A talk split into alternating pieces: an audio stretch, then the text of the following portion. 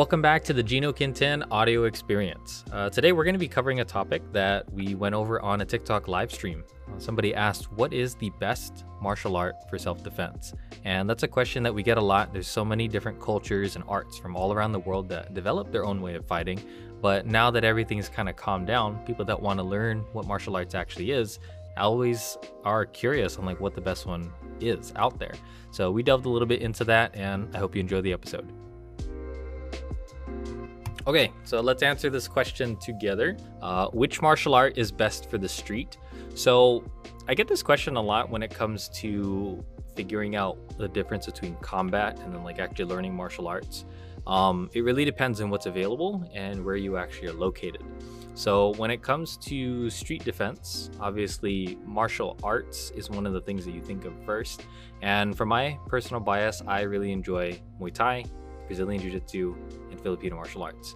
Um, not just because I think they are the best, it's just that is my expertise. So it's really hard for me to say any other martial art is either better or worse. So kind of just keep that in mind.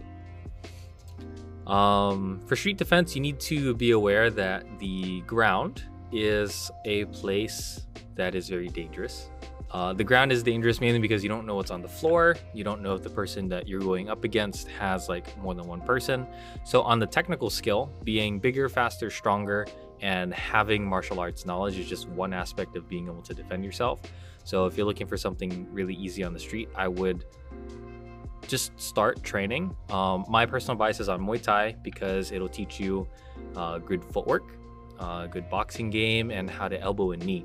I think for martial arts on the street, you don't want to throw a lot of kicks because, from my experience doing MMA, I was a Muay Thai boxer going up against mixed martial art dudes. So if you know anything about mixed martial arts, a lot of their form and their technique is terrible. Everybody's technique is terrible unless you actually trained very specific martial art. Um, for me, I've been training Muay Thai for a very long time. And one of the things that I noticed from going into MMA was Muay Thai stances are very tall. And when you start throwing kicks, it does leave you open to getting taken down. Mainly because kicks in Muay Thai, they're scored based off how much damage you do over time. And the hard part about get, bringing that into MMA is you have to be on your feet long enough for you to for you to actually throw those kicks. Um, the thing that I ran into is in the beginning of all of my matches, I set the tone that I'm a great striker, kick them as hard as I can right off the bat, and they don't like that. So they just bum rush. You're like, oh, I don't want to get hit with another baseball bat strike, so I'm just going to close the distance. And then the rest of the match basically turns into a grappling game with some like kidney rabbit punches. It's just really dumb and very boring. So if you were to learn martial arts for the street, you have to learn not two, but like three different kinds of martial arts. You need a striking art, you need a grappling art, and you need a weapons art. Uh, weapons and striking are very different because you're holding a tool or you are empty-handed, and that that part's actually really important to understand because a tool can literally be anything. Uh, like a backpack can be a shield, like a 2x4 can be like a tool that you can use to swing around. And then grappling, because if somebody gets close and you're no longer physically capable of generating power to discourage somebody from hitting you or causing you bodily harm. The grappling is very important because you need to be able to know if you are in danger of being strangled, if something is about to break. Like you have to have bodily awareness uh, on that stuff in order for you to actually be effective. one of the one of the crazy things about like all this martial arts you learn is you think it's like really dangerous and like oh I'm going to turn into some menace to society.